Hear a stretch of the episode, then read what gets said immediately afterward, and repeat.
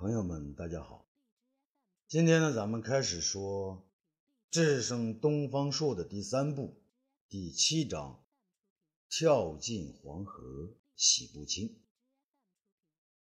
这户子河边河水漫流，穿戴整齐的丞相李赞正在一辆大车上，得意洋洋地看着被他一年多来辛苦筑起的大坝。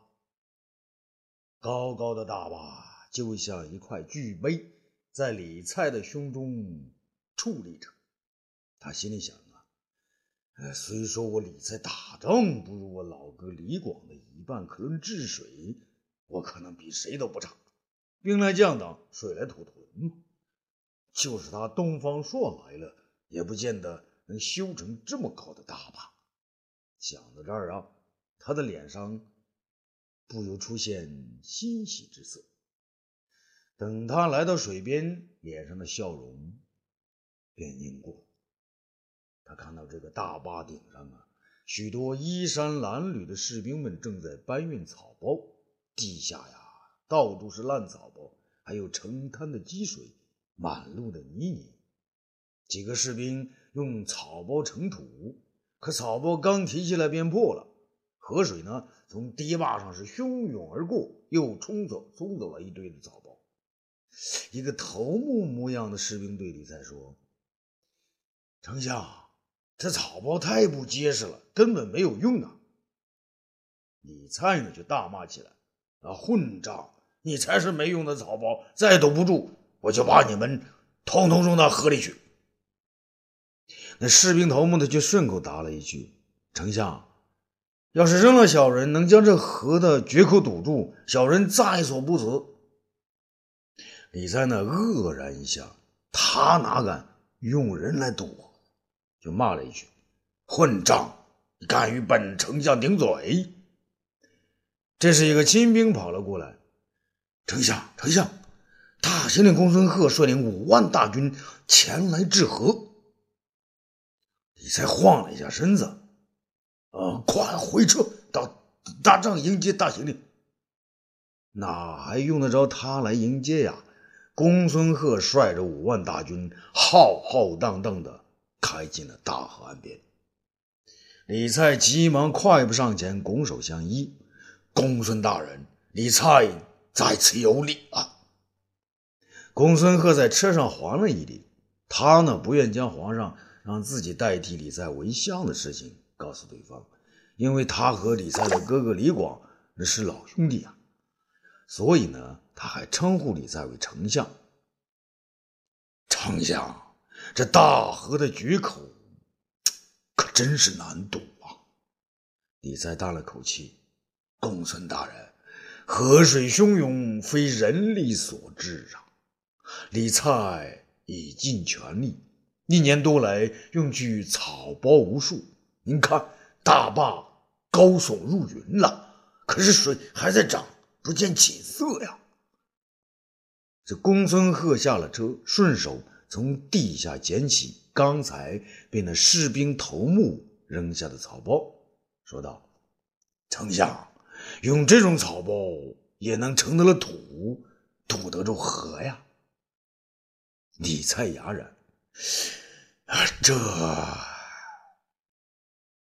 公孙贺呀，本来就是个厚道人，可是当他看到河水汹涌、士兵疲惫的样子时呢？”心里不禁呐升起一股无名火来，他想起了长安人轰传的草包之事，就不由自主的问了起来：“丞相，您知道这些草包是从何处运来的吗？”你才只好说：“从长安呐。”公孙贺接着问：“是何人之办？”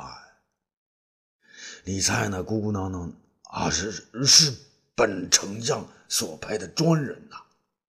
公孙贺呢，再也忍耐不住了，他心中的话呢要说出来，直截了当的问道：“丞相，你的儿子李更为了置地建宅，在这草包上做了手脚，你知道吗？”李蔡呢，被他问的不知所措。啊，不可不可不可能！张汤大人前天还来信说，是他帮我把宅地买好的呀。公孙贺呢，索性告诉他实情。张大人还把你的儿子抓起来了，并得到了口供，这些你知道吗？李蔡呀，这时才知道自己被张当呢大涮了一回。啊！随后呢，一屁股坐到了泥水里头。公孙贺再也不想理他，便向自己带来的士兵呢挥了挥手，命令道：“快！”马上用新运来的草包泥袋把决口堵上。五万士兵干劲十足，齐心协力的用新草包盛土堵河。果然，不大一会儿，便把眼前这个不算太大的决口堵住了。然而啊，河水还在不断的增高啊！这五天之后，武帝东方朔一到，带住。数万御林军来到户子。这自从霍去病死了以后啊，没有人再敢提这个羽林军这个名字了，只能说御林军。武帝和东方朔站在高高的山崖上，向下观看，河水汹涌而来，浪花舔舐着刚刚垒好的堤坝，在那些刚堵好的地方又向外流。可能不久便会形成新的决口。远处，一个将领指挥着许多士兵继续用土填着草包，准备往坝上再添上一层。公孙贺从远处走过来，到了皇上的身后，说道：“皇上，河水虽被堵住，可没过三天又涨了上来，可能……”很快又要决口滋养。武帝点了点头。东方爱卿，你看啊，这朕已经来了，水还是不退，这回如何是好啊？东方朔一直在四周观看，看了半天，听皇上问话呢，这才转过头来。皇上，以臣看呢，这河水来的很是奇怪，恐怕。靠堵是堵不住的呀！武帝坚决地说：“堵不住也得堵。”大行令派快马到长安，让朱买臣他们再调堵河物品来。武帝面色非常严峻地站在堤坝上。这从长安到洛阳，再从洛阳到户子，武帝啊，一路上打听着灾情。同时，也听到了人们都在演绎着的关于户子的故事。这户子是什么呢？户便是大葫芦。那最古老的传说中，伏羲女娲遇到大水，乘着一个大葫芦躲过了洪水之灾，因此人类才得以繁衍生息。另一种说法是，伏羲与女娲逃脱洪水灾难之后。将那个大空葫芦扔到了大河边上，河水多了，这个葫芦便吸进去；河水少了，葫芦口里就会吐出水来。这样一来，笏子便是大河边上的一个巨大宝贝，千万炎黄子孙因此都在他的身边聚集。可是，自从护子出事之后，人们的说法便不一样了。有人说这是上天的震怒，上天为何要怒啊？那这些年汉家大军北击匈奴，已损失了十余万条性命。可是皇上还嫌不够，又在张汤的唆使下发了数十万大军，同时攻打闽越、南越、夜郎、滇池，还有在东北攻打高句丽。这高句丽之战已经打了好几年呐，至今尚未结束。光打仗还不够，皇上呢？还征税征吏，大修上林苑、昆明池，还要重新修建建章宫、甘泉宫。张汤一纵主父偃、杜周像四大恶鬼，终日算命呐、告敏呐，把老百姓那点小钱全都算到了皇上的手中。主父偃和义纵死了，人们刚喘一口气儿，却又来了一个神奇小子桑弘羊。他为了让皇上的钱库满起来呀，用法律的形式把卖盐制铁的商人的钱路子给卡住了。那这么一做，老百姓的食用盐和以制造耕种器具器具的铁呢，一时归了许多呀。结果啊，还是躲不了慢慢的挨煎受熬。上天的震怒！这儒者的天人感应学说便有了市场。虽说董仲舒自己啊不敢再写竹简，再发牢骚了，可他的徒子徒孙们到处是摇唇鼓舌、含沙射影的说，都是皇上将董老夫子贬成庶人，惹得上天震怒了，让户口终日向外流水，淹了河东河南的几百万亩良田。丞相亲自率兵去堵。也还是堵不住。这别看武帝住在建章宫、光明宫、甘泉宫中，可他的耳目却是特别的灵啊！他早就听到这个传说，可他没心思去理会。他赦免了董仲舒的罪状，只不过是对这位老头的一点怜悯而已，也是给太子和太子太傅一点面子而已，绝不是像那帮什么。啊，都不会治，只会制造谣言的儒者们屈辱或退让。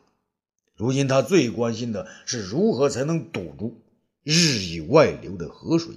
只有堵住了决开的水口，才能堵住儒者的臭嘴，才能堵住天下人的众口啊！武帝啊，下意识的向腰中摸了摸，他摸到自己是腰中那块玉璧。这块圆圆的玉璧是祖传下来，据说是汉高祖最心爱的物品，戴上它是身体安康、功德圆满、江山一统的象征。可武帝想啊，如果河水都治不了、堵不住、功德圆满，岂不是一句空话？想到这儿呢，他将那块玉碧玉解了下来，慢慢的走向水边，要。把那块玉呢丢到河内。东方朔将武帝的举动看在眼里，任他将玉璧扔到河里，却将钦佩留在了心底。这公孙贺知道这块玉璧的价值啊，那是一块仅次于传国玉玺的玉璧呀！他急忙上前握住武帝的手，皇上。这块璧可是高祖传下的护身之宝啊！国之不宁，护身何用？朕将这块玉璧投入水中，就是让世人知道国家不能安宁。朕什么宝物都不想要，朕要以此璧发誓，定要堵住大河决口，定让天下百姓安居乐业。说完呢。将收手中的碧玉坚毅的掷到水中。这站在河边的御林军将士是不禁肃然，他们训练有素的齐声重复道：“定要堵住大河决口，定让天下百姓安居乐业。”这公孙贺呀，用手捋了捋自己的白须。看了东方朔一眼，东方朔向他点了点头。公孙贺指挥士兵们赶快行动，用这些草包将那些漫水的地方再加三层。这众将士呢闻声而动。武帝目光坚定地看着眼前的滔滔黄水，他的血在奔腾而涌。东方朔呀，这时走了过来，说道：“皇上，臣想陪您到山上看看，登高临远，能让人纵览天下呀。”武帝有点不解：“这水还得涨呢，这哪有闲心上山呢？”东方朔双目深沉地注视着武帝：“皇上，那座山不高，也许臣陪您登高望远，还能找到。”这水下不去的原因啊！武帝从他眼中看出了丝丝真情和希望，痛快地说：“啊，那好，朕跟着你走。”武帝在十几个侍卫的保护下，随着东方朔来到山下。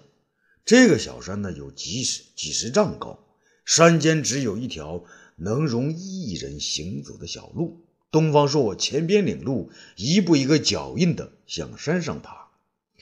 武帝这时候已是年过四十啊，平时活动又少，腹部呢早已隆隆隆的隆起来。看到东方朔一个人走得很快，便拒绝了侍卫的搀扶。可是没走多远呢，便觉得很是吃力。可他再看一眼比自己大六岁的东方朔，还在前头是健步如飞，也就没什么说的了。于是用了半个时辰，终于呢气喘吁吁的来到了山顶。这时东方朔已经在山头上转了一圈了，登高临远，一种快意的感觉涌上心头。他指着面前的一片大水，对武帝说：“皇上，您看，这就是户子。”武帝屏息四望，只见丽日晴空之下，一个外形优美的大湖出现在面前。武帝突然领悟到，这个叫户子的地方，原来已经不再像大，却像一个大葫芦的籽儿。那可不是吗？眼前的大湖近处是个鸭蛋形的尾巴，而远处那宽宽的地方恰恰像户籽儿的尾部，而大河入水口则像葫芦籽儿的开口处。北面而来的滔滔大河自太行山西急剧南下，它本来就是顺着一直往下流淌的，也就是通过户籽中心向南流去。可是如今的大水却再次积聚，不再南流，在眼前聚成一个大肚子湖。那大肚子圆得像怀胎十月的女人的肚子，不断注入的黄水开始从底部的山洼向外肆意。李蔡原来所堵的地方，还有公孙贺现在堵的地方，只是四处外溢的水流出的两处。真是不登高，不知众山渺小啊！到了山上，武帝才发现他来到一个可以纵览全局的地方。武帝相信自己是真命天子啊，他感觉自己有责任，也有能力将这场水患平息。他想啊，别说他三处五处决口，就是十处二十处，一百处两百处，朕。调来三十万、五十万大军，也要把水堵住。此时啊，他站在山顶上，心里暗暗的发誓。可是另外一个声音呢，也在他耳边徘徊：三十万、五十万大军都都都都都调来堵水，匈奴谁防？高句丽战争还打不打？如果这个大户子在百千个地方同时掘了口子，你能调来？百千万的军队吗？武帝呀，突然颤了一下。刚才那个声音是谁的？是东方朔的吗？武帝左右环顾着，东方朔不见了。东方爱卿，你在哪里呀？武帝不由得叫道：“皇上，他在那儿。”这浑身臃肿，衣服。全被汗水浸透了的霍子侯答道：“武帝顺着霍子侯所指的方向，发现东方朔正沿着一条小路向湖边慢慢的走下去，走得好远好远。这武帝只好再去追东方朔呀。俗话说是上山容易下山难，东方朔瘦巧精干。”下山犹如猿挠树壁，而胖胖的霍子侯和更胖的汉武帝是实在是走不下去了。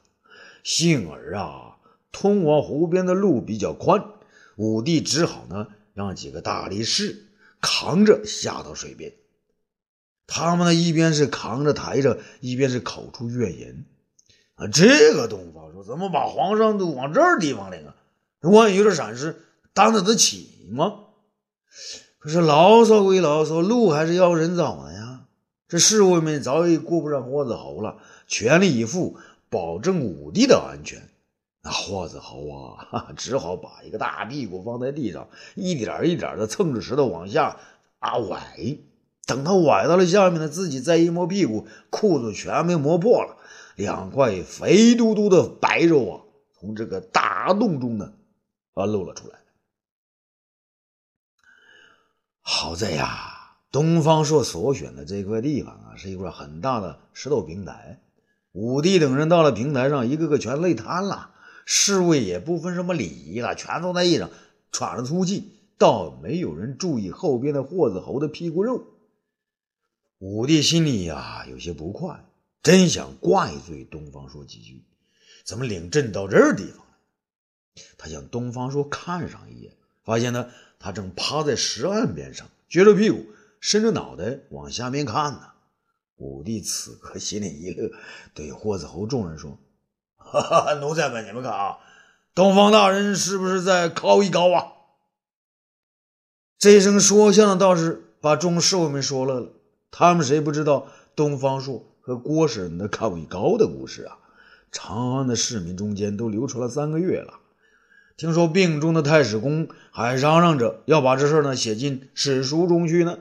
经武帝这么一说，众人再看看只见屁股不见人的东方朔，全都大笑了起来。有的人笑得发狂，竟然借劲的躺在石头上，以此呢放松一下自己的筋骨。那东方朔正在全神贯注地看湖水在山上留下的水痕，听到众人狂笑呢，吃了一惊，手一松动呢，差点掉到了水去。他将身体呢向后稍退一下，然后一个翻转，矫健地坐了起来。看到皇上和众人呢都在笑自己，便有些莫名其妙。他一脸严肃地站了起来，问道：“皇上，你们笑臣做什么？”“哈哈，笑你考一高啊！”武帝说着，自己呢又笑了起来。他这一笑呢，众侍卫和太监呢再次大笑。那个霍子侯蹲在最远的地方，笑声却最响。武东方朔却觉得这都不好笑啊！他眯着眼睛陪着皇上笑了一下，瞬间呢又严肃的对众人大叫：“别笑了！”众人呢戛然而止。啊，欲知后事如何，咱们下次接着说。